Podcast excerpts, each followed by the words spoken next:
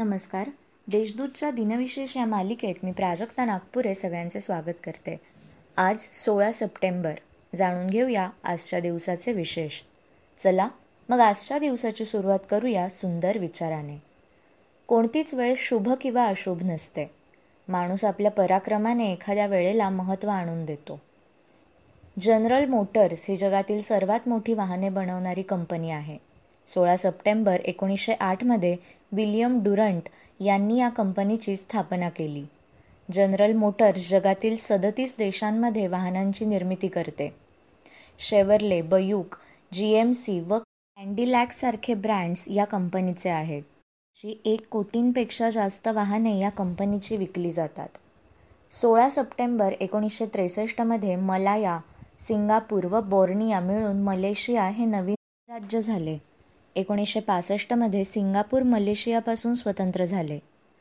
रबरापासून विविध वस्तू बनवणे हा मलेशियातील एक महत्त्वाचा उद्योग आहे. One two go airlines flight two six nine हे विमान दोन हजार सातमध्ये थायलंडमध्ये कोसळले. विमानातील एकशे अठ्ठावीस प्रवासी आणि कर्मचाऱ्यांपैकी एकोणनव्वद जणांचा या अपघातात मृत्यू झाला. आता पाहू कोणत्या चर्चित चेहऱ्यांचा आज जन्म झाला. उस्ताद अल्लादिया खान यांची स्थापना केलेल्या जयपूर अत्रोली घराण्याच्या शैलीने गायन वामनराव सडोलीकर यांचा दोन हजार सातमध्ये जन्म झाला.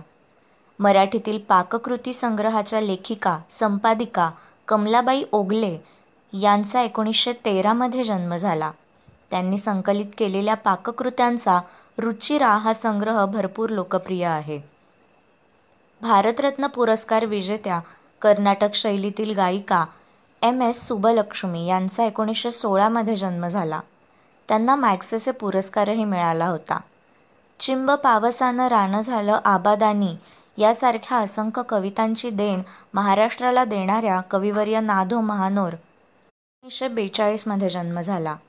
हिंदुस्थानी शास्त्रीय गायिका केसरबाई केरकर यांचे एकोणीसशे सत्त्याहत्तरमध्ये तर साहित्यिक नाटककार व पत्रकार जयवंत दळवी एकोणीसशे चौऱ्याण्णवमध्ये निधन झाले. आजच्या भागात एवढेच. चला मग उद्या पुन्हा भेटू. नमस्कार.